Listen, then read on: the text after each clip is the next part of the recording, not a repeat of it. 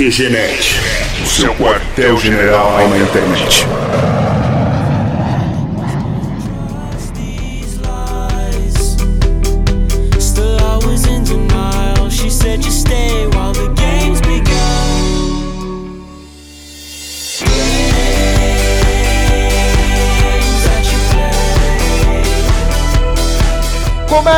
Começa mais um QG Podcast do QGNet.com.br. Aqui é o Marco falando e aqui comigo tá o Thiago e a Thalita. Oi, gente. Oi, gente, tudo bem com vocês, seus lindos? E aí, gente bonita e jeitosa, tudo bem com vocês? E hoje a gente tá também com uma participação especial, nosso especialista de games, o Rodrigo Russano da IGN. Bem-vindo, brother. Fala galera, obrigado aí pelo convite. Felicidade de estar com essas pessoas aqui bonitas, formosas, bem feitas. Ai, essa coisa velha. Passei até perfume pra esse rolê. Hoje vamos abordar games mais uma vez. E como a gente ficou cinco anos sem gravar, né? A gente ficou com um pequeno hiato aí. É, foi pequena. E como a gente ficou sem comentar nada sobre os games durante esse período, a gente resolveu fazer uma edição, fazer uma lista aqui para comentar os melhores jogos que saíram aí nos últimos cinco anos. Vale dizer que essa lista a gente elaborou baseada nos jogos que saíram entre 2014 e outubro de 2019. Então, jogos como Death Stranding e Pokémon Sword e Shield não participam dessa votação. Uau. E essa lista foi montada por nós quatro aqui, então tem bastante da nossa opinião e a gente acabou dando destaque para os jogos que a gente jogou. Então, de repente, se algum jogo pode ter ficado de fora porque a gente não jogou, não teve muito contato com ele. Beleza? Bora. Estamos de acordo. Pra começar a nossa lista aqui, sem mais delongas, a gente vai começar com um grande jogo aí do Nintendo Switch exclusivo, o Super Mario Maker 2, que saiu agora em 2019. Uhul. Dos projetistas do Shigefumi Inu, vai ter muito nome em japonês hoje aqui. E Yasuhisa Yamamura, jogo exclusivo do Nintendo Switch. Bem fácil. Mas e Bem aí, vocês que jogaram, o que, que vocês acharam do, do joguinho maroto? Cara, o Mario Maker, pra mim, tanto um quanto dois, são jogos pra você assistir gameplay no YouTube e ver uns youtubers famosos com raiva batendo a cabeça na parede, tipo, jogando controle longe, sabe? Porque não consegue passar as fases. É, ficou muito legal acompanhar isso, porque ficou um youtuber super gamer fazer uma fase mega difícil pro outro youtuber e o cara ficava 30 minutos tentando passar aquela fase e era uma coisa hilária a reação dos malucos. 30 minutos você sendo humilde, né? Porque a gente já viu uma pessoa ficando dois dias tentando passar. Ah, é que o vídeo era editado, né? O vídeo era editado, mas você vê a pessoa mudando a camiseta no dia seguinte. Não, é meio Eu que um jogo. jogo dos sonhos, né, do, de fã de Mario, né? Porque você meio que circula quase todos os tipos de gerações. Cara, é um playground, não é um jogo infinito, cara. Eu gostei muito. Eu gosto muito de Mario. E que ficar quebrando a cabeça e tentando passar, e aí você tenta pular em um lugar, de repente tem um quadradinho, aí tu bate a cabeça e você morre. Me deixa muito puta e muito feliz ao mesmo tempo. tem um senso de desafio muito legal, é meio old school, assim, né? Porque tem umas fases que, cara, tem que aplaudir mesmo. São muito geniosas e, tipo, depois de um tempo a Nintendo puxou o histórico do Mario Maker 1, que é do nosso saudoso e não tão amado assim Nintendo Wii U. Então, acho que muita gente não deve ter jogado mesmo. Não sei se talvez daqui eu sou o único que tem o coitado do Wii U, mas. Eu também tenho, eu também tenho. Olha aí, dois! Nossa, maravilhoso. 50% desse podcast é Wii U. Isso nunca aconteceu na história. É 50 um número gigantesco. 50% das vendas totais do aqui. Eu ainda não cheguei a fazer fase. Eu ainda estou me preparando pra isso. Mas Uhum. jogar as fases e tentar pelo menos assim, ah, 20% das pessoas passaram essa fase e eu consegui passar, me dá um sentimento de orgulhinho, assim. As de 1%, é, dane-se. eu tento uma vez e paro. Não sou obrigado. Não sou obrigada, é isso aí.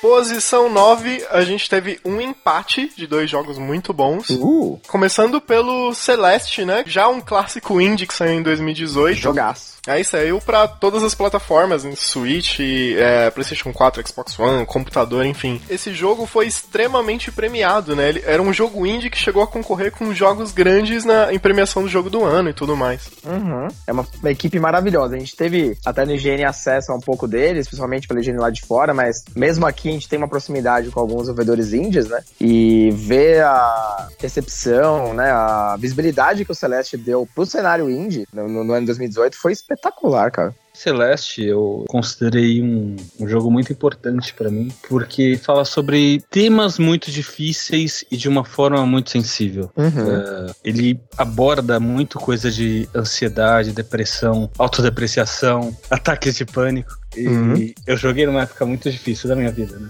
Foi muito louco, foi uma experiência muito foda pra mim. Cara, que legal, deu até arrepio.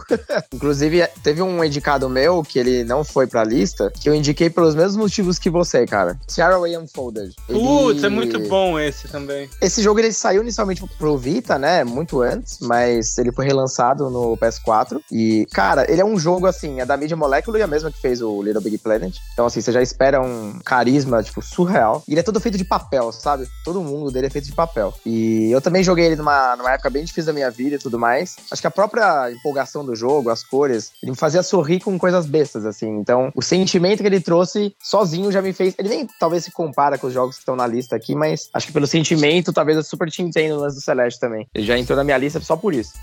Não, o Terraria também é muito bom, cara. É muito bom. Aí dando crédito aí, os caras que estavam os cabeças do projeto eram o Matt Thorson e o Noel Barry, que são canadenses. E nessa equipe tinha até brasileiros envolvidos, né? Uhum. O Pedro e a Amora. Incríveis. A gente segue até. A gente fala muito com eles por Twitter, principalmente, né? Que é a, que é a rede social que os jogadores mais usam. Então a gente sempre tá acompanhando o trabalho deles e é legal essa proximidade, né? Que você pode hoje conversar tão, tão proximamente com esses caras. Até no IGN a gente deu ele como um dos games do ano na época, né? Deu nota máxima também. Então, assim, sem, sem tipo, não tem nem o que dizer, cara. Realmente foi um puta jogaço. Eu fiquei muito feliz de ver um jogo indie, como você falou, concorrendo pau a pau como jogo do ano. Tanto que até na nossa lista que ele saiu empatado com um dos jogos que concorreu ao jogo do ano, um AAA grande, que é o Spider-Man, que saiu exclusivo pro PlayStation 4. Spider-Man, porque eu não sei porque a Marvel já não tá nem mais regionalizando, não é mais Homem-Aranha nem na dublagem, né? Tudo Spider-Man agora. E é um É, jogo é incrível, incrível, incrível, incrível mesmo. Tanto que eu nunca fui pra Nova York, mas a Thalita já foi, a gente tava conversando bastante sobre isso enquanto eu jogava, inclusive. Vários lugares, vários prédios eh, que tem no jogo são prédios que, que existem no mundo real, reproduzidos muito parecido, e tem várias referências ao mundo Marvel também. Ah, sim, ficou bem legal. Pra mim, a parte que ficou mais legal eles terem trocado o touro por um porquinho. Ficou maravilhoso.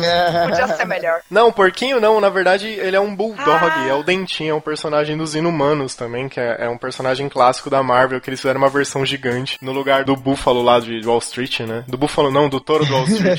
tá cheio de easter egg o jogo, né? Puta jogaço. Pra mim era um porquinho, gente. Desculpa, é que esse cachorrinho parece um porquinho pra mim. Eu sempre falo de porquinho.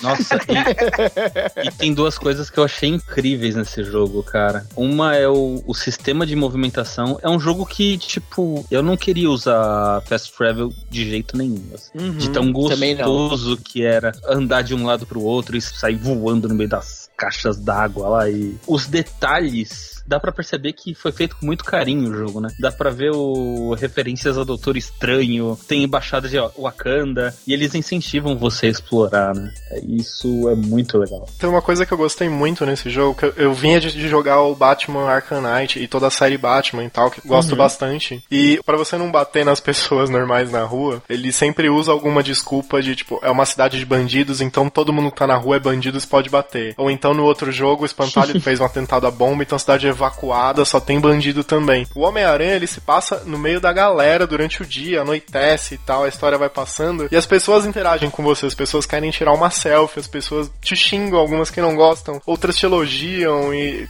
essa interação com os NPCs do jogo achei que ficou fantástico. Fora a dublagem também, que ficou muito boa, né? Meu, esse jogo, ele é surreal. Pra mim, concordo com tudo que vocês falaram, principalmente pela navegação com as teias e tal. Acho que desde o Homem-Aranha 2, lá na época do PS2, ainda não tinha um jogo do Homem-Aranha que tinha essa teia tão bem representada e gostosa de usar. Mas eu gostei muito da história também. Ele já une algumas coisas conhecidas do universo, mas ele tem uma história autoral ali, uma, uma história original que é muito legal, cara. E tem uns plot twists muito legais, tipo, até meio emocionantes, assim, pra, pra nível do Homem-Aranha, né? Geralmente os jogos do Homem-Aranha sempre tiveram umas histórias meio ok, ou só reproduzir os filmes. E essa realmente traz uma, uma história original que dá vontade de acompanhar mesmo. E é muito boa. E eles tomaram umas decisões decisões muito corajosas, né, cara? Uhum. Ou se colocar, a gente nem pode falar pra não. Vai, vai que É, tudo bem, o jogo é, saiu faz é. tempo, mas ainda tem muita gente que não jogou, né? Eu, eu não queria dar spoiler, mas nesse eh, mostra o tio Ben morrendo, alguma coisa assim?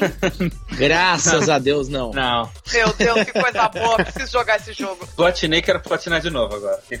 Esse eu também platinei. E antes que a gente dê mais spoiler, vamos pro próximo da lista. Posição 8, Resident Evil 2 Remake, que também saiu esse ano, jogão da Capcom. Resident Evil. Cara, esse jogo é fantástico. Fizeram jus ao termo remake, né? Porque eles refizeram do zero o jogo que Uhum. não tem quase nada a ver com o original. A jogabilidade tá uma maravilha, o gráfico tá perfeito. É, é um jogo incrível mesmo.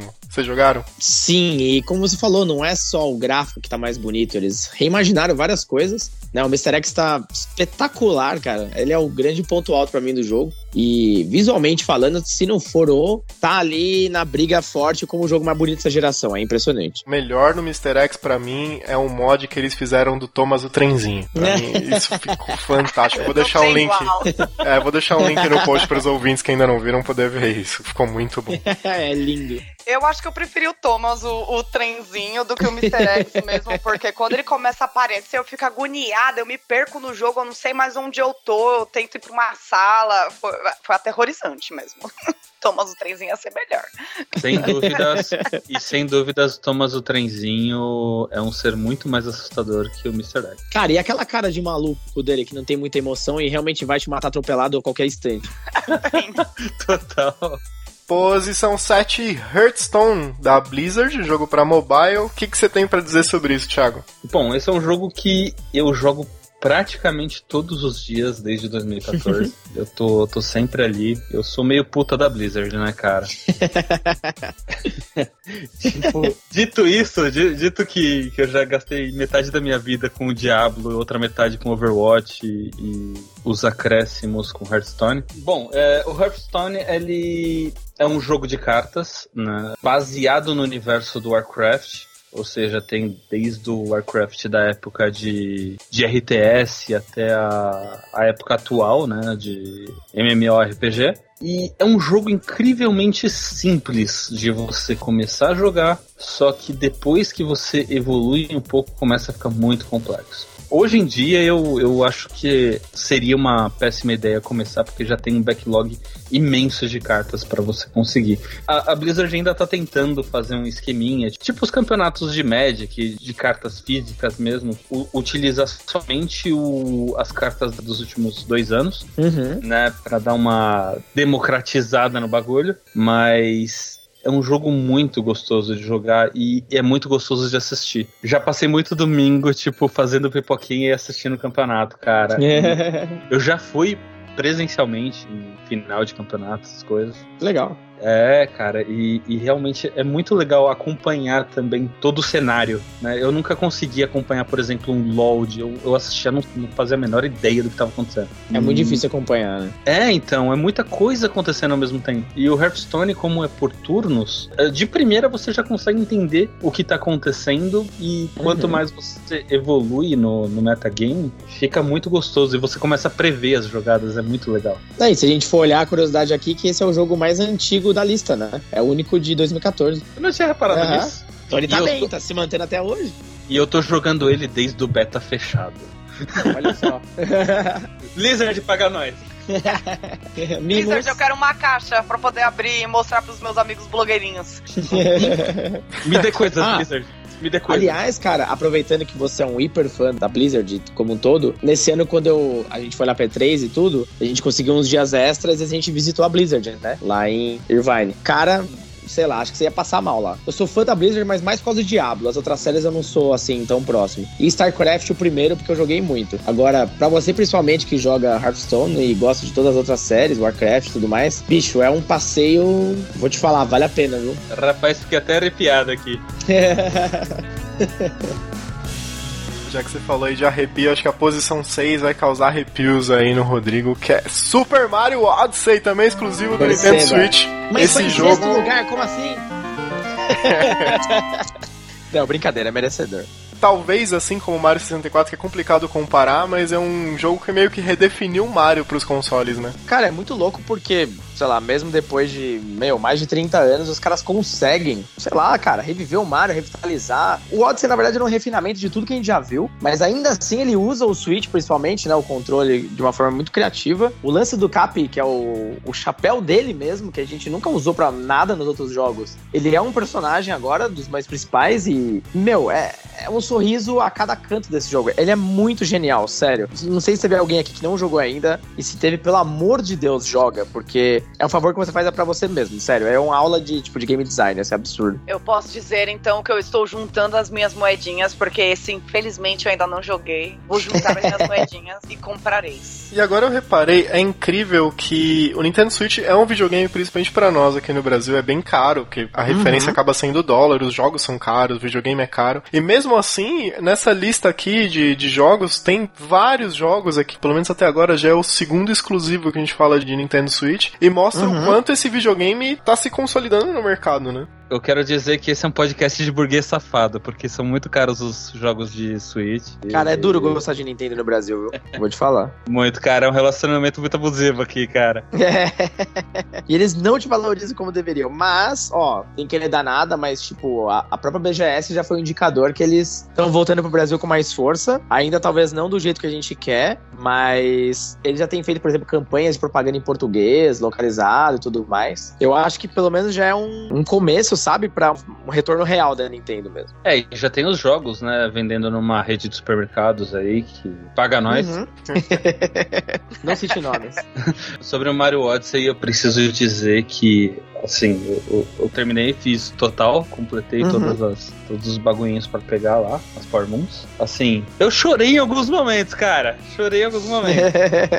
No festival do New Donk City, com aquela trilha sonora maravilhosa, eu, eu falei, cara, eu vivi tudo que eu vivi pra chegar nesse momento, velho. Cara, quando você tá chegando no topo do prédio, aí você usa aquela versão 2D dele, que, que já é espetacular, e você chega no show mesmo. E tem uma puta homenagem à época do, do Donkey Kong, cara. Isso é Sim, muito foda. total. É muito legal, cara. Ele é um jogo que mistura tipo, muita, muita nostalgia com tempos modernos. E eu acho que pra, pra gameplay em mundo 3D moderno, sei lá, acho que igual a Nintendo realmente não tem, cara. Não tem, não tem mesmo. Ai, gente, que declaração de amor linda pra Nintendo, né? Nintendo, paga nós. Eu sabia que você ia falar isso. Se você não falasse, eu ia falar também. Shigeru Miyamoto, faz um filho em mim. Vamos fazer mais, vamos fazer mais aqui. Quais foram os projetistas desse, Marco? Eu, eu quero que você fale o nome deles. Só porque é japonês, né? É Futashi Shira, Futoshi Shirai e a Shinya Hirataki. Ó, mandou bem, hein? Mandou bem, mandou bem. Eu não sei se mandou bem ou não, mas pra mim mandou bem, mandou bem.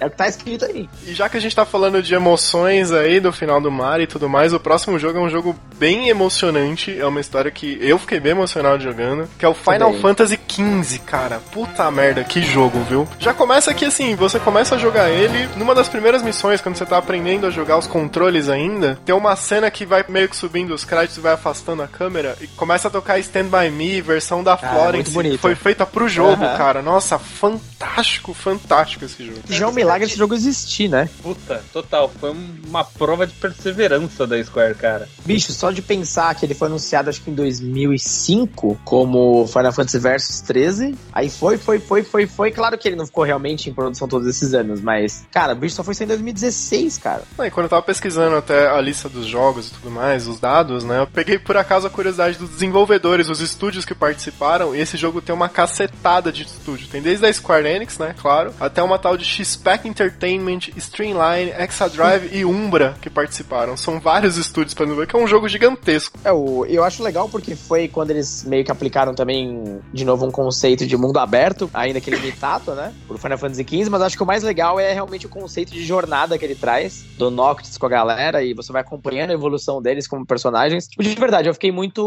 hum, envolvido com eles. Eu achei eles muito bacanas. Fazia tempo também que eu não curtia tanto um protagonista do Final Fantasy. Não, e assim, a sensação que eu tive nesse jogo não é nem de, ah, eu sou o Noctis, eu sou o personagem principal que tá jogando. A impressão que eu tinha é, eu sou um quinto amigo que tá participando da jornada junto com os caras, sabe? É fenomenal, cara. Gente, eu dei uma olhadinha aqui. Esse jogo ganhou diversos prêmios. E aí. Eu comecei a dar uma olhada, né? Foi escolhido como jogo do ano pela DualShockers, GameFAQs, RPG Fan, pelos leitores do RPG Site, recebeu prêmio de excelência pelo Japan Game, pelo Japan Game Awards. Apareceu na lista de melhor do ano de GameSpot, Games Radar, The Verge, Time, Eurogamer. Melhor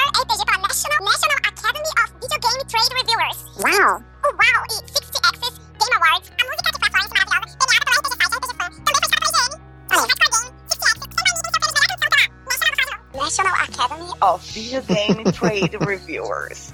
Gente, tá explicado por que esse jogo ficou no nosso quinto lugar aqui, né? E, e também recebeu o prêmio Xambin de spoiler ambulante em filmes feitos para jogos. E o, o, o Xambin, ele, ele dublou o rei no filme baseado que conta uma parte da história do Final Fantasy XV. Eh, o Xambin fez a dublagem do, do rei que morre. Claro, né? Prêmio Xambin de spoiler ambulante, cara.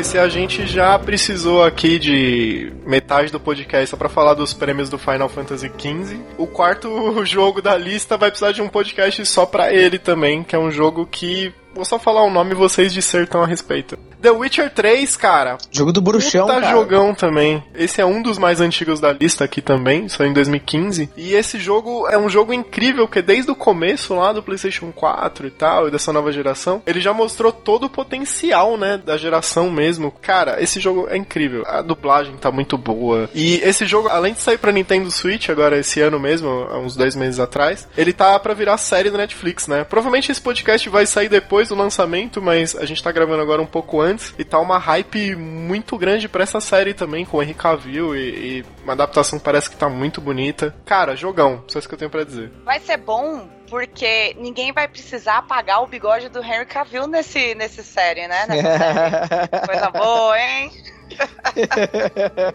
E essa série é praticamente a continuação do Kubanakan, né? Porque o Henry Cavill é, é o pescador parrudo mais velho, cara. É, Cara, o que dizer depois desses comentários? Mas eu acho que The Witcher talvez seja.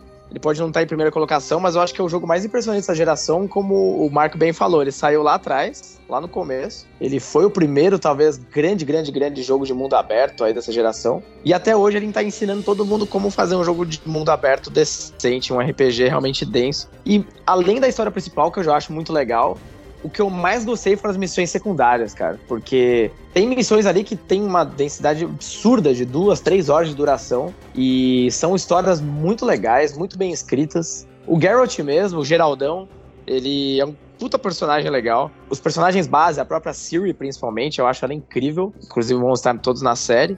Cara, é até difícil imaginar. Vai ter Cyberpunk né, ano que vem, mas é difícil imaginar pra onde eles podem ir, sabe? Porque a CD Projekt Red, que a desenvolvedora, ela já falou que, a- enfim, a série vai continuar, mas, porra, pra onde que o The Witcher 4 vai, sabe? Porque o padrão que eles estabeleceram é muito alto. Não, e é muito incrível que exatamente todas as decisões que você toma no jogo, nem que seja conversar com um NPC que tá na porta da cidade trocando ideia com outro, ou matar um personagem, interfere e muda a linha do tempo do jogo inteira. Então, assim, tanto que o jogo tem trocentos finais diferentes. E tudo que você faz, cara, tipo, personagens que você ajudou a achar a panela de uma senhorinha que tá uma panela perdida. Essa senhorinha vai aparecer lá na frente pra te ajudar, ou pra te ferrar se Uhum. você não ajudou com ela, ou, ou se você matou ela, ela não aparece.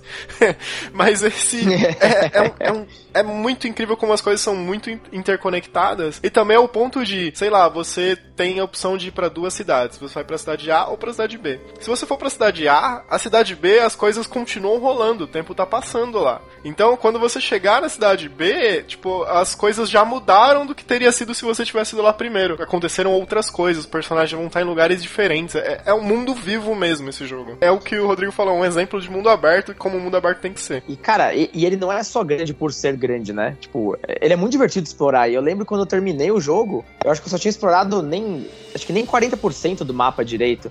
Daí ainda tem o pós-jogo, você pode explorar o que eu amo, você pode explorar livremente. E, meu, tinha muita, muita missão e histórias legais. E ainda, se a pessoa quiser mais, tem as duas expansões que são, tipo, espetaculares. Então, assim, pra mim, de verdade, eu não consigo dar outra nota desse jogo senão um 10. Eu acho ele incrível. É, eu até tinha visto numa lista, acho que até do pessoal do Pipocando Games, que fez- fizeram uma lista dos maiores DLCs de jogos, né? E a lista do- Uhum. dos DLCs do The Witcher ficaram lá entre os primeiros lugares, porque os DLCs é, são é praticamente um jogo novo, né? Você baixa, é, é uma expansão gigantesca também, então isso é muito legal. É, até no IGN a gente fez um, um vídeo semelhante também das melhores DLCs e, cara, com certeza a gente colocou a, as do The Witcher lá no topo, porque é quase como um jogo novo. Ele tem o tempo de um jogo tradicional. Vocês querem que eu fale pra vocês os prêmios e indicações? De The Witcher? Porque eu fiquei quietinha aqui porque eu não joguei ele, mas eu dei uma Olha, eu- pesquisadinha também. Eu acho que vai ser um outro podcast, mas fala os principais. É, o The Witcher ganhou 250 premiações diferentes. Eles estavam ganhando premiação desde 2013 como o jogo mais esperado.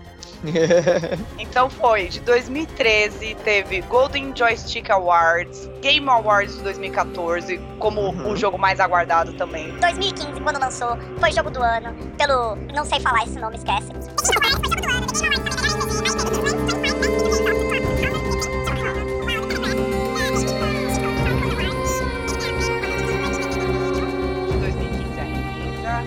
Aí Uhum. teve. Eu tô rolando aqui pra vocês terem uma ideia, não tá acabando nunca.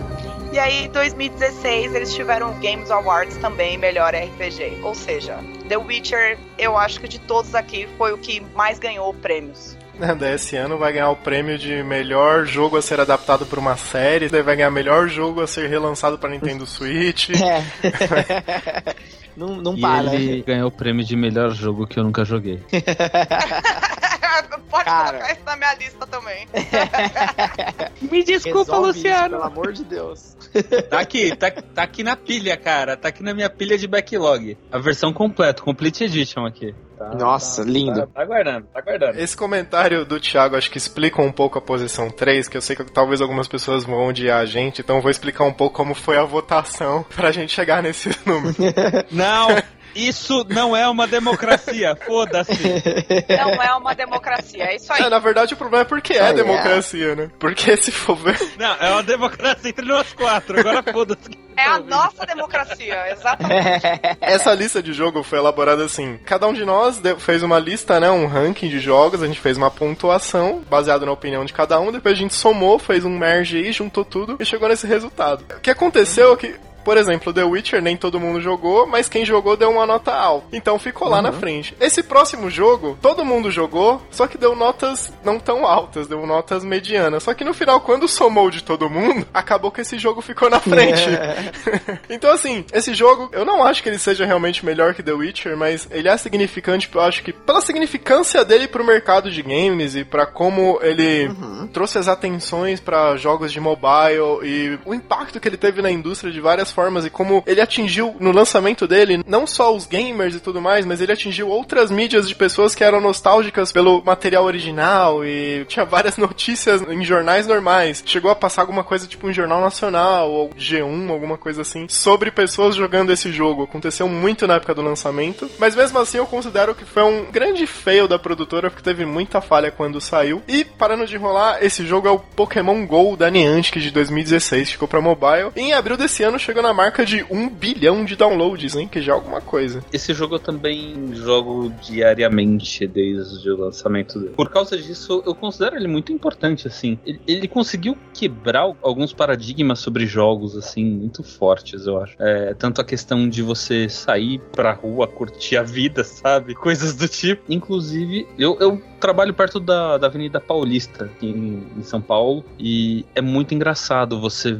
ver a quantidade de pessoas que ainda jogam por lá. E a galera se reúne, e a galera conversa, e a galera faz novos amigos. Inclusive, hoje mesmo, fiz um amigo novo no Pokémon GO quando eu fui comprar o Death Stranding, o Sonhos Molhados do Kojima. E, e aí eu perguntei pra ele do, do Pokémon novo e tal, se ia chegar no dia, no dia 15 mesmo de novembro. Ele falou que sim, ele perguntou se eu jogava Pokémon GO e a gente se adicionou e é isso aí, eu tenho um amigo novo agora. E isso é muito impressionante pra mim até hoje, tantos anos depois do lançamento do, do joguinho. É, o grande fail da Nintendo, da Niantic no caso, né? Primeiro que lançou o jogo, tava todo mundo numa hype muito grande por causa do desenho e da nostalgia envolvida e tal. Só que primeiro que a Niantic começou a lançar o jogo faltando um monte de recurso, então quando chegou na mão da galera. Não tinha um monte de coisa que o pessoal queria, que era batalha, troca e tudo mais. E ainda quando começou a distribuição mesmo, saiu só em alguns países, e daí demorou pra caramba pra sair nos outros. O Brasil demorou bastante. E a galera foi diminuindo a energia, a empolgação. E daí quando saiu e não tinham esses recursos que as pessoas esperavam, daí perdeu um monte de jogador também. E daí o jogo foi diminuindo e hoje eu imagino que tem um, um número de jogadores bem menor do que se era esperado, apesar de ter uma comunidade bem fiel, né? Cara, esse jogo ele é impressionante, porque ele foi um fenômeno cultural, na verdade, né? Acho que ele aumentou ainda mais a exposição da marca, né? Ah, tanto que foi quando o Pokémon virou realmente uma das marcas mais valiosas. E é impressionante como, assim como o Thiago falou, até hoje, ali na região da Vila Olímpia também,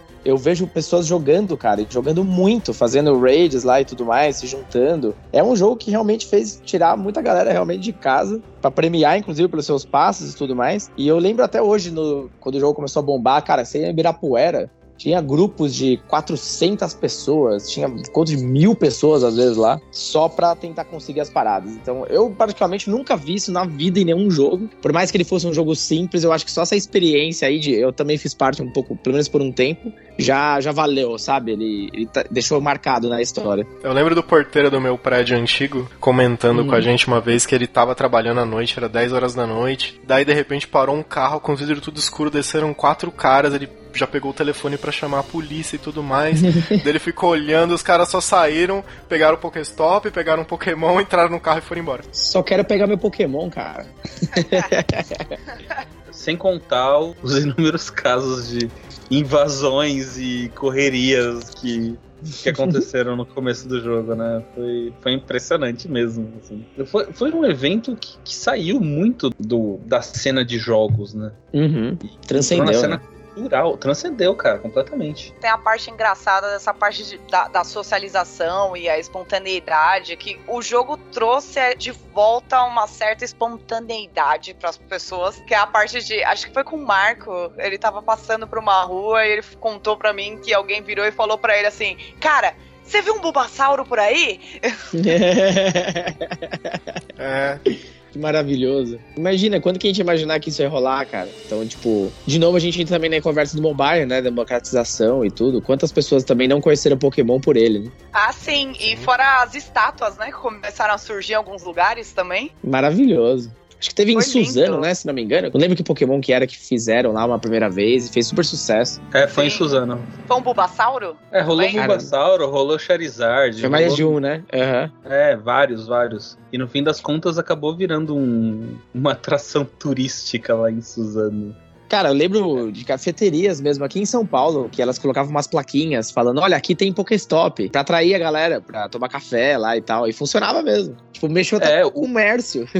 Uber fazendo rota especial, tipo táxi, sei lá, fazendo rota especial pra passar pelas Pokéstop. Cara, foi, foi um negócio maravilhoso. muito louco, assim, velho. Que maravilhoso. É, na gringa teve campanha de Starbucks, de McDonald's, teve um monte de Uhum. coisa assim, até empre- marcas grandes mesmo. Eu não lembro se foi em Taiwan que tinha um vídeo clássico lá, que é uma multidão correndo atrás de. Não sei se era um Dragonite, não me lembro que Pokémon que era agora. Mas era um era bem difícil de pegar. E aí tem um vídeo clássico lá, que, meu, eu não sei quantas centenas de pessoas, milhares de pessoas correndo numa rua. E a galera Aqui- que não entendia nada com medo. Aquele foi um Vaporeon. Um Vaporeon. Acho, que foi em Nova York. Mas eu presenciei uma cena desse tipo lá no Parque do Ibirapuera quando apareceu um Dragonite, cara. Foi, foi exatamente aquilo. Foi exatamente aquilo. Que maravilhoso. Correria. Um milhão de pessoas correndo de um lado pro outro, a galera comemorando quando conseguia capturar e, puta, foi, foi uma cena muito incrível. assim. Toda experiência. Sangue, suor e lágrimas. Bom, com todas essas histórias, acho que pelo menos o Pokémon justificou a posição 3 da lista, que não ficou vazio, né? É, conseguimos! Mas no segundo tem muito sangue, né? Tem muito sangue. Posição 2, um jogaço que também a galera esperou por alguns anos, que foi o God of War. Né, que seria God of War 4, mas enfim, ficou só God of War, da exclusivo do PlayStation 4, que saiu em 2018, aí da Santa Mônica. Jogaço, jogaço, jogaço. Que jogo, cara. Eu lembro quando eles mostraram pela primeira vez o God of War, o gameplay. Até eu também, mas maioria das pessoas meio que torceram o nariz, porque, pô, o Kratos não pula mais, e que não sei o quê, e esse machado aí e tal, tudo se questionava, né? É, e vão muito pra história, tá, parece, tá indo pro lado, tipo, um Last of Us da vida, que é muito focado em narrativa, não sei o quê, blá blá blá. Cara, não sei nem o que falar depois. O que, que você vai reclamar desse jogo depois? Os caras foram muito corajosos que eles reconstruíram totalmente uma franquia de sucesso Uhum. e mudaram gameplay, mudaram história, mudaram tudo no jogo, né? É, a gente tava muito achando na época que seria um remake, né? Que eles iam Uhum. recontar a história e tal, mas na verdade é meio que uma continuação mesmo do, do God of War 3. É uma continuação direta, né, com a mitologia nórdica, e agora um Kratos muito mais velho, né, ele vai encontrar um filho, que é o Atreus, né, de uma nova família dele, ele, enfim, Garoto. perde a esposa, isso não é spoiler, porque é sinopse mesmo, mas o garoto é. Meu, o mais legal também lá na época do lançamento, no IGN, o... O Ricardo Juarez, que é o cara que dubla o Kratos, né? Ele nos visitou, né? O menino que também dubla o, o Atreus também, fizeram vídeos lá com ele e tudo mais. Tipo, fizeram uma, uma belíssima dublagem até do Brasil, porque imagino que fazer, principalmente a voz do Kratos, não deve ser uma coisa muito fácil, pra você achar aquele tom lá. No fim das contas, caras, mudaram tanto o gameplay, virou um mundo semi-aberto, você tem uma exploração legal. E os plot twists e o final da história me deixou maluco, cara, esperando o dois. Meu Deus. Não, e até a questão gráfica também, e a profundidade da história, porque realmente eles desde o começo falaram que tava usando uma referência muito do Last of Us mesmo. Uhum. Só que isso ficou muito bom, né? Todo mundo achar que é impossível usar esse tipo de referência pro God of War. Os caras usaram e ficou incrível. Impecável. É, é muito bom. Inclusive, eu ainda não, não terminei o jogo. Ele tá, tá aqui, tá no meu backlog também.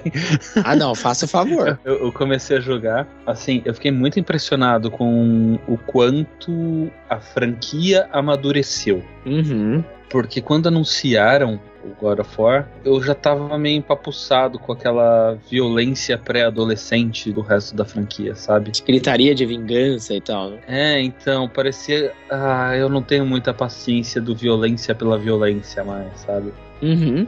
do sangue pelo sangue, do sadismo de arrancar cabeças e ah, eu senti isso, esse jogo um, um tanto quanto mais introspectivo, um jogo mais sobre caminhada, sobre amadurecimento, sobre aprender e É, o próprio Corey, o Barlog, que ele foi responsável, o grande responsável pelo jogo, ele mesmo falou, né? Porque ele tava lá no começo do God of War ainda, principalmente com um papel muito importante desde o God of War 2. E ele disse que, pô, o tempo passou pra caramba, a galera envelheceu. Ele mesmo virou pai e tudo mais, então, como é que eu vou fazer um jogo com a mesma visão daquela época, né? E ele realmente usou muito da experiência de vida dele pra replicar e criar as interações que tem do Kratos com o Atreus, que pra mim são um grande diferencial.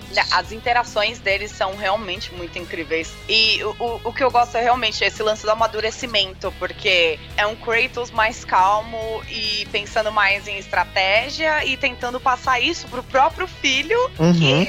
Posso dar um spoilerzinho aqui que fica um garotinho bem insuportável depois, né?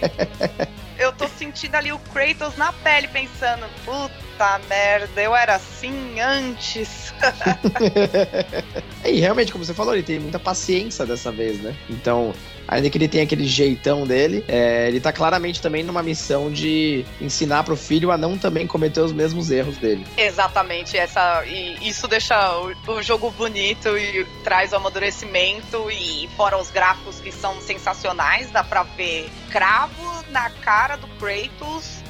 E, e ele se suja e ele continua sujo. Eu, eu acho incrível. Esse jogo é incrível. É, visualmente falando, acho que briga ali talvez com o Resident Evil 2 Remake. Pouquíssimos candidatos ali a um alguém mais bonito dessa geração, porque, cara, principalmente quando você vê um dragão nele, pelo amor de Deus.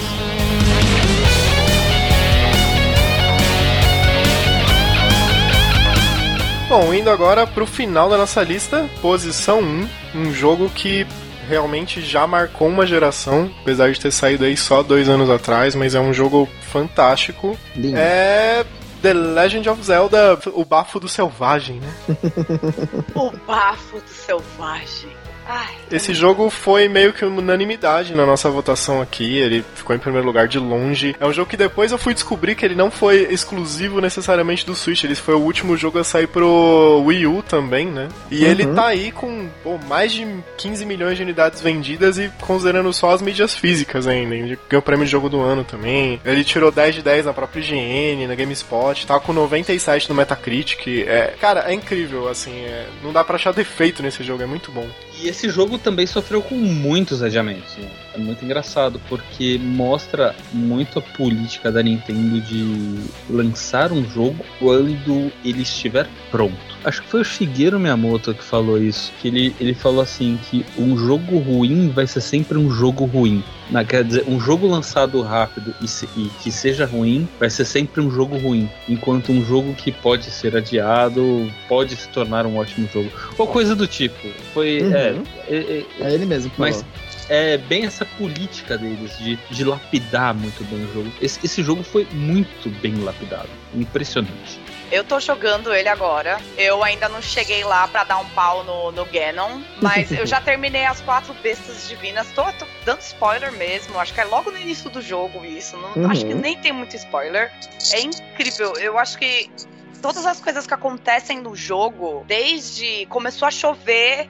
Você não consegue subir na montanhazinha ou em uma árvore porque está escorregadio e eu acho justíssimo isso. E de repente acaba a chuva e sai um arco-íris. Ai, eu fico emocionada de falar esse jogo, porque eu tô muito viciada e eu tô juntando meus.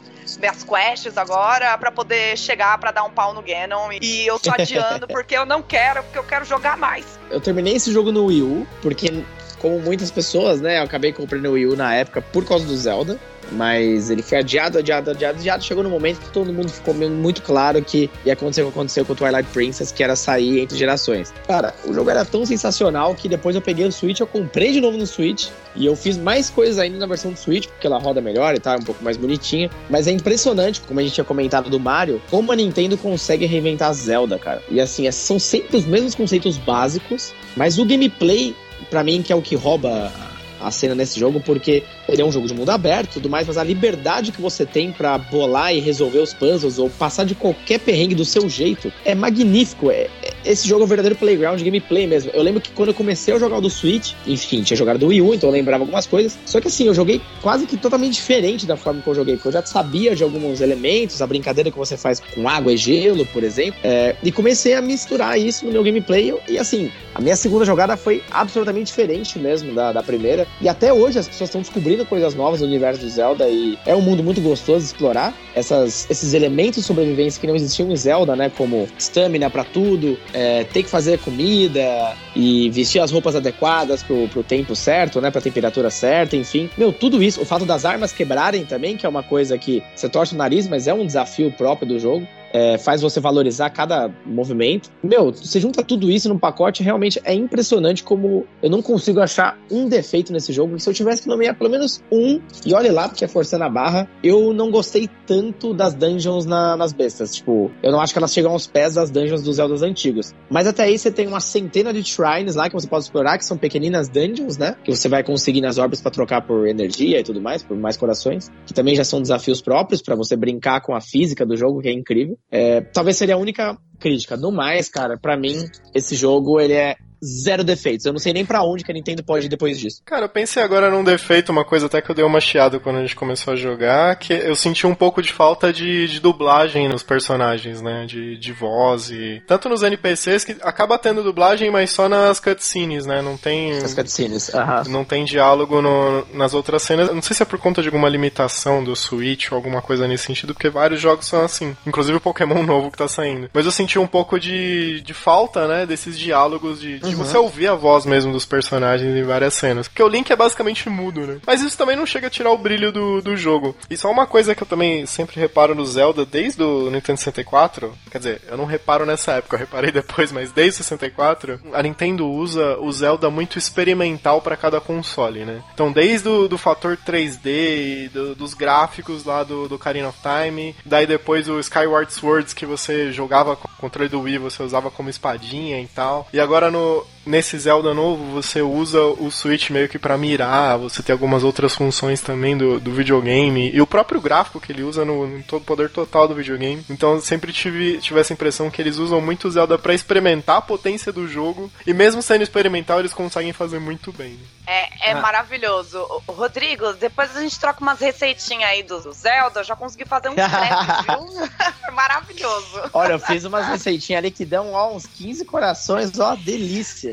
Delícia. 15 corações. Eu nem tinha tanto coração assim e eu fiquei maravilhosa. Dei um pau numa galera. Foi lindo. O, o lance que o Marco tava falando da, da dublagem, ele acho que é um, é um receio da Nintendo, né, até hoje, de colocar vozes em seus principais personagens. O Mario, ele tem a icônica voz lá do Charles Martinet, só que ainda assim ele, não, ele só solta algumas palavrinhas, né? Ele não, não, não- realmente não, não, não dita frases propriamente ditas. O Link, a- tem que buscar na memória, até eu não lembro aonde eu vi, mas Shigeru Miyamoto já tinha comentado sobre o medo dele de adicionar uma voz pro Link, porque ele quer que literalmente você seja o Link. Então, eles têm esse receio de limitar o personagem de uma certa forma, não é limitar, mas assim, pré-definir já o personagem de todas as formas, né? Pokémon também acontece isso, né? Eles nunca têm voz, é impressionante. E acho que muitas outras séries da Nintendo ainda também carecem desse trabalho. Eu acho que é realmente ainda assim um receio da Nintendo de, não sei, de talvez não encontrar a voz certa, ou encontrar uma rejeição de algo que pra elas já é uma tradição, né? Eles são muito conservadores, muito conservadores mesmo. Principalmente com a, com a questão das próprias franquias, né? Até pra dar a voz do Mario demorou muito. Tem, tipo, só tinha os gritinhos e tal.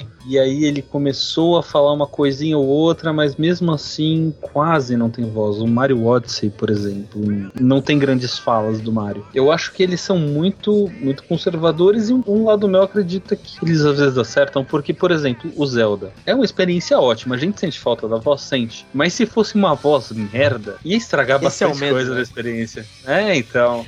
Eu, eu tento entender isso, mas é porque toda vez que eu vejo o Link que deveria estar falando, conversando com alguém, eu imagino como se fosse o Kenny, que ninguém entende o que ele tá falando e parece que ele só está fazendo mímicas. pra mim parece isso. Faz sentido eles não Aham. colocarem as vozes e ter esse receio. Agora ficou um pouco mais explicado, eu consigo entender. Mas é bem como o Marco pontuou, eles já tentaram brincar um pouco com voz nas cutscenes, a própria Zelda tem, né? O que já é uma- alguma coisa. Talvez seja um experimento para mais pra frente eles realmente colocarem mais personalidade. Quem sabe no tal do Breath of the Wild 2. Sim, essa é uma outra expectativa, né? Você pega lá, cria um jogo do ano que ganhou um monte de prêmio, agora os caras já anunciaram que vai ter uma continuação, que não é nem tão comum assim no Zelda, uma continuação direta da história, né? Ah, sim, mas é, ele falou da voz da Zelda. Eu já tô começando a ficar cansada da voz da Zelda. Toda vez que aquela luazinha vermelha sobe. The bloody moon rises once again. Ah, é verdade. Irrita um pouco. Be careful, Aí tá vendo, ó? O medo da Nintendo é real, ó. É real. É muito real agora. São histórias meio simples e tal, mas elas cativam, né? De qualquer forma. Tendo voz ou não tendo, os personagens, enfim. Esse jogo ele é tão maravilhoso nos detalhes. É, não sei se vocês já leram, tem algumas missões específicas. E tem um cara, mais ou menos na região do castelo, ele tá numa ponte. Quando você vai nessa ponte e você tenta andar na beirada dela, cara, ele sai correndo desesperado pra falar pra você não pular da ponte. Isso, na real, é uma referência a um americano que salvou muitas pessoas de uma ponte lá que é famosa, que tem muitos. Infelizmente, ela é famosa por isso, né? Tem muitos suicídios e tal. E é real a referência, ela é oficial mesmo. Cada pedacinho desse jogo tem um detalhe maravilhoso. E eu só fui saber dessa história aí, tipo, dois anos depois que eu tinha terminado o jogo. É, eu li essa história esse ano também e eu fiquei cabeça explodindo, né? Foi uma coisa que eu achei surreal, porque o Zelda até, ele tem um tom mais leve, né? Colocar uma coisa tão densa assim no meio do jogo até me surpreendeu bastante. Exatamente. É verdade, Ai, eu jogo. essa história também e eu também fiquei assim, meu Deus do céu. Mas é, realmente, eu fiquei um pouco chocada e achei maravilhoso também ao mesmo tempo, até pra fazer uma homenagem mesmo pras pessoas que têm essa iniciativa de, não, vou lá tentar ajudar uma Uhum. alma perdida, não sei, enfim. Mas sim, é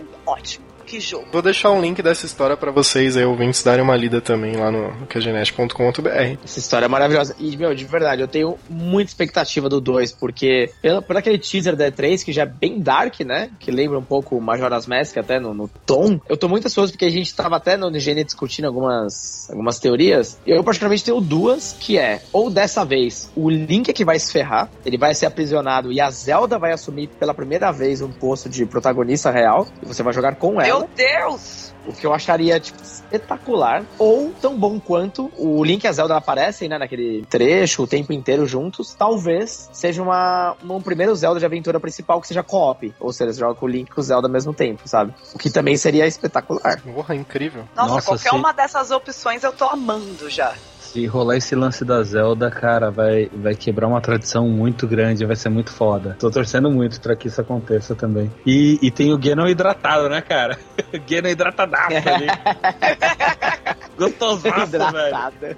Mas agora eu tô imaginando a luazinha vermelha aparecendo e o Link falando: The Bloody Moon rises once again, be careful, Zelda. Vai ser maravilhoso! O jogo virou, não é mesmo? Exatamente! Cara, e tem um, tem um jogo, é, tipo um spin-off da série que chama Hyrule Warriors, que é que ele saiu no Wii U. Olha só o Wii U aí de novo, hein?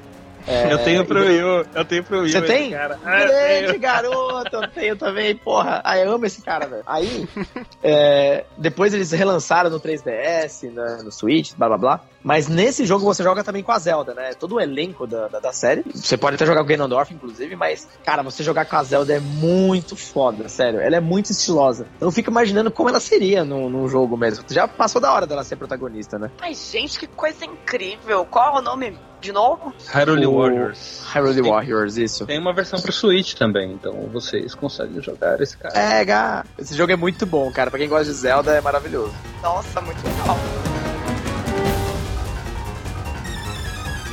Bom, essa foi a nossa lista. Agora é só fazer umas menções honrosas antes de finalizar o programa. É, eu não poderia deixar de citar aqui um jogo que, sinceramente, eu não joguei. e Acho que a maioria aqui não jogou, e até por isso ele não entrou na lista. Mas é um jogo que eu acompanhei uns gameplays e tá bem bonito. Não consigo falar muito da jogabilidade, mas parece que tá bacana. Que é o Red Dead Redemption da Rockstar, que teve uma hype incrível quando saiu esse ano. Queria citar também aqui o Super Smash Bros. Ultimate, né, de 2018, que é uma homenagem ao mundo dos games. E além disso, ele chegou na marca agora, alguns meses atrás. É jogo de luta mais vendido da história, com 15,7 milhões de unidades Muito vendidas. louco isso, né? Porra, é incrível. E é realmente um jogo muito bom. Peguei ele agora recentemente. É muito divertido. É, desde a primeira versão, essa série é muito divertida, desde o Nintendo 64. E um jogo que eu, eu queria citar também, que foi o último jogo que eu cheguei no final. É um jogo indie também, que foi incrível. É um jogo que eu recomendo que tem para todas as plataformas. E ele é, é baratinho por ser indie mesmo. Então você consegue, sei lá, eu paguei pro Switch,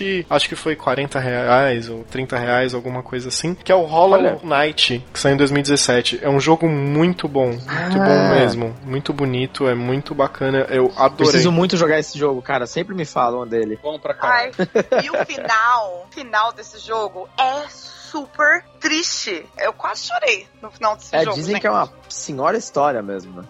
Você não entende muito, mas depois que você entende, é, você, você chora. Cara, é um Oh. Metroidvania, né? Estilo Castlevania, um Metroid clássico. Uhum. E, cara, é extremamente divertido. É bem difícil, é aqueles jogos bem desafiadores. E valeu muito a pena comprar esse jogo. Eu- nossa, eu joguei, me diverti muito. Tem finais diferentes também. A arte tá muito linda, a trilha sonora tá maravilhosa. E recomendo bastante. Tem pra PC também. Então, quem puder jogar, joga, porque vai valer cada centavo. Sensacional. Gente, esse jogo foi super citado aqui. Vai até parecer que eu só tô falando porque ele foi citado aqui, mas eu já tinha pensado nele antes, eu, eu juro. É o Last of Us. Porque não importa que ele já foi feito há não sei quantos anos, já passou de cinco anos. Teve aí um remaster dele também pro PlayStation 4.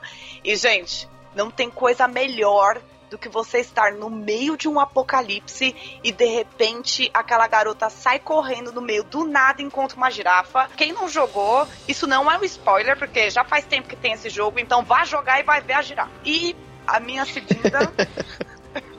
A minha seg- segunda menção honrosa é um jogo que já é muito antigo, já tem mais de 20 anos, eu acho que inclusive já deve estar aí para fazer 30 anos, pelo menos a trilogia, é o Donkey Kong, que também foi citado aqui. Alguém falou de Donkey Kong, não lembro agora quem foi, mas é, o Donkey Kong, todos eles foram feitos explorando tudo que podia ser feito do Super Nintendo na época. E pelo menos são esses que eu tô lembrando, claro, agora. E a trilha sonora é maravilhosa, e os gráficos são maravilhosos. E eu tenho certeza que nada disso existiria hoje se não tivesse existido esses jogos antes. Então, menção honrosa pra Donkey Kong, é isso, eu gosto muito também. A Thalita é gamer raiz, né? Eu podia falar de Mario tá World certíssimo. aqui, mas eu não, não, não vou Podia entrar falar nessa. do, do Duro. É Enduro, Enduro, eu não sabia como freava, eu descobri com o Rodrigo, inclusive. Mas no fim você jogou melhor do que eu, então é melhor não frear mesmo não, viu? Só vai, chinelando, chinelando, descendo o morro. Meu- a minha primeira menção honrosa é o fechamento de uma, de uma saga muito foda, que foi Uncharted 4. Eu achei esse jogo maravilhoso, lindo. Talvez só tenha ficado de fora da minha lista porque é um pouco repetitivo, mas a história em si e a qualidade gráfica do jogo, puta que pariu. É um jogo sensacional. Cara, pra mim o melhor momento é quando você joga o Crash 1 lá. Na Total, sala. cara. É, tem o Crash 1 pra você jogar dentro do Muito jogo. maravilhoso, cara. cara. Puta que pariu, velho. É muito bom, é muito bom. E eu acho que eu acho que um desfecho digno pra, pra história, entendeu? É muito foda, é muito foda. Vale muito a pena jogar Uncharted 4. Tá levantando uma coisa sobre continuar a saga com outras personagens, né? Então, eu espero que continue, cara. Porque o jogo é muito bom mesmo. Cara, pelo que vendeu no PS4, acho muito difícil não voltar. Vai voltar É, sim. Então, a, a cachorro danadinho vai. Vai, vai, mandar, vai, vai mandar bem nessa porra, tenho certeza. Depois de O Último de Nós 2. O último de nós. um outro jogo que me marcou muito no. Eu gosto muito do gênero Telltale de, de jogos, assim. De você fazer escolhas. O jogo totalmente focado em narrativa e estilo Heavy Rain. Mais recentemente teve o Detroit, né? Mas um jogo que me marcou muito foi Until Dawn, cara. É um jogo que, que Isso é une legal mesmo. ele, ele une muitas coisas que eu gosto no, no jogo. É, o clima de terror e slasher, a- as escolhas que realmente são escolhas, são realmente escolhas de vida ou morte, e a parada meio efeito borboleta, assim, de você conseguir prever algumas decisões utilizando os totens que você encontra. E eu achei a história muito interessante, eu rejoguei muitas vezes e é muito bom. E tem, e tem o, o Mr. Robot, o, o, o Fred Mercúrio, é, Rami Malek. Rami Malek é o Malek. nome do cara, é. Porra, ele é muito bom, cara. E um outro que eu joguei, também uma franquia que eu gosto muito, muito mesmo, e eu achei o jogo enorme, assustadoramente enorme, e eu ainda não terminei porque eu fico perdido em side quest, puta que pariu, até por isso que eu não joguei The Witcher 3 ainda, essa parada de side quest me assusta muito. Ah, E- bem conveniente, né? Porra, cara. Ó, ó, Assassin's Creed Origins, cara. É, Nossa, eu gostei muito desse. é muito bom, é muito bom e o jogo é enorme. Você, você sente que o jogo foi feito pensando grande, sabe? Eu nem cheguei a jogar o Odyssey ainda porque disseram que é mais o mesmo. Não dá pra fechar pra mim uma lista dos últimos anos de jogos sem citar esse jogo pela enormidade da coisa. Eu ia falar que já deu pro pessoal perceber que a gente gosta de coisas grandes, né? Jogos enormes, Complexo grandiosidade aí, ó. grandiosidade. Eu vou pegar três jogos bem diferentes dessa, dessa geração. Até que não estão no meu ranking aqui, mas acabaram não entrando. O primeiro é o Ori and the Blind Forest. Ele é tipo um Metroidvania, mais ou menos como Hollow Knight. É, Ele saiu originalmente pro, pro Xbox One, depois ele saiu pra PC e Switch também, agora, inclusive. Essa política nova de boa vizinhança da Microsoft, que os jogos dela estão saindo no Switch também. Meu, você controla uma criatura da luz, que ela nasce um dia, ela é cuidada por um, por um ser divino diferente, e acontece um cataclismo, esse ser morre, essa criatura fica órfã, e todo mundo, eh, não vou contar exatamente toda a história, mas ele é meio que consumido pelas trevas e essa criatura da luz precisa reverter isso aí e adicionar vida ao mundo de novo. O visual desse jogo, ele parece que ele foi feito tudo à mão mesmo, assim. Ele é muito, muito lindo. É um dos jogos de longe mais bonitos da geração pra mim, no que respeita à arte, principalmente. Eh, ele vai ter uma sequência ano que vem, que é o Ori and the Will of the Wisps, e tá sendo bem aguardado também, porque ele já apareceu em duas E3, duas BGS, já teve jogável, então, ah, pelo que eu joguei, tá no mesmo nível do, do anterior. E o desafio dele é muito legal, cara. Ele é um meio. O Hollow Knight, pelo que eu vi, ele também é um jogo meio desafiador, né? Acho que ele tá meio nessa pegada aí também. Mas se você curte esse estilo Metroidvania, que você tem que descobrir o mapa, você vai habilitando novas habilidades e assim liberando novas áreas, eu acho viciante esse tipo de jogo. Tem que jogar, sério. E hoje, pra quem não tem Xbox One, você tem Switch, tá disponível. Esse jogo é lindo, cara, e eu chorei um Uhum. pouquinho logo no começo dele. Ah, sobre a situação do que acontece, né? Com a criatura que era meio que a mãe dele. Pô, é Sim, muito bonitinho, né? É muito bonitinho. O segundo, ele é um jogo mais diferentão, doidão, eu amo, que é o Tetris 99. Ele tá disponível pro Switch e ele basicamente pensa num Battle Royale, ou seja, 100 pessoas jogando, só que, cara, Battle Royale de fucking Tetris. Então você tá jogando online, ele é 100% online. Tem um modo lá solo, mas a graça é online, onde você joga realmente em tempo real contra outras 99 pessoas e ganha quem obviamente sobreviver. É insano, porque você pode escolher até o modo de approach seu de jogo, então você é um cara que ataca mais e o fato de atacar, você fazendo combos, você taca como se fosse ataques mesmo, tipo uns lasers assim nos inimigos. E aí vai acontecer o clássico do Tetris, que é cair aqueles blocos gigantes de pedra que começa a desesperar. O gameplay é o puro Tetris, você bater na, com as peças no topo da tela, game over, né? E aí você pode jogar, só que assim, ele é tão dinâmico, você acaba jogando umas 30 partidas seguidas dele fácil, você nem percebeu, sabe? Contra outras 99 pessoas. Então, tipo, é insano, cara. Ele é o tipo de jogo, para mim, talvez o único que realmente justifique, por exemplo, você assinar o Nintendo Switch Online. Tipo, ele é o jogo online para jogar no Switch. Agora o... tá explicado, porque toda vez que eu tô jogando Zelda, duas horas da manhã, de repente eu vejo no Switch pipocando ali, ó, Rodrigo, Tetris. Tetris.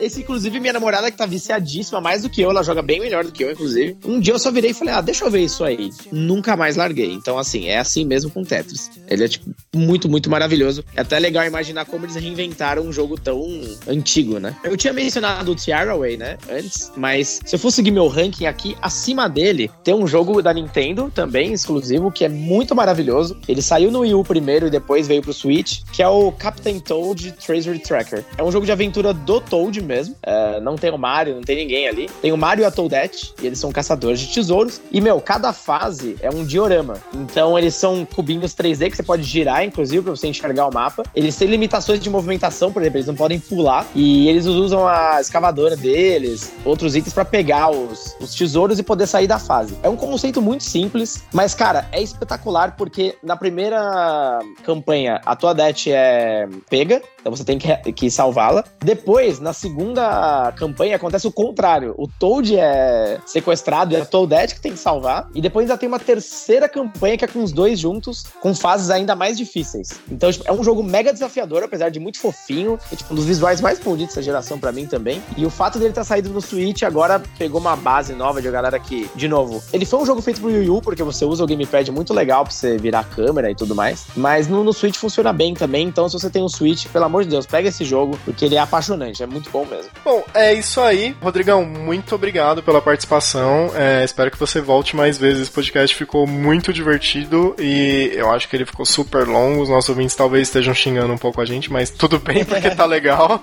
É, a gente espera você aqui participando de outros temas com a gente em breve. As portas estão super abertas e volte mais vezes. O QG, sua casa. Pô, eu que agradeço pra caramba, assim, eu amo podcast, cara, eu consumo muito e ter esse convite com vocês, principalmente já conheço, adoro vocês, foi muito, muito legal, bacana falar com uma galera tão apaixonada também como eu e me senti em casa, de verdade, achei muito gostoso e, enfim, qualquer convite com certeza vou aceitar de vocês. Sobre, enfim, onde me achar, hoje eu tô principalmente lá no Higiene Brasil, né, uh, o br.higiene.com e no Versus também, que já é um site que foge um pouco, talvez entra mais para quem gosta do Hearthstone, como o Thiago, que é o vs.com.br, que ele já é um site mais focado em esportes. Então, ele aborda mais essa, essa área dos games, que é muito legal, né? Então, são dois universos bem distintos. Enfim, você vai me achar também pelas redes sociais de lá, trabalhando com a galera, principalmente nos canais do YouTube. Tanto então, br.gn.com, vs.com.br.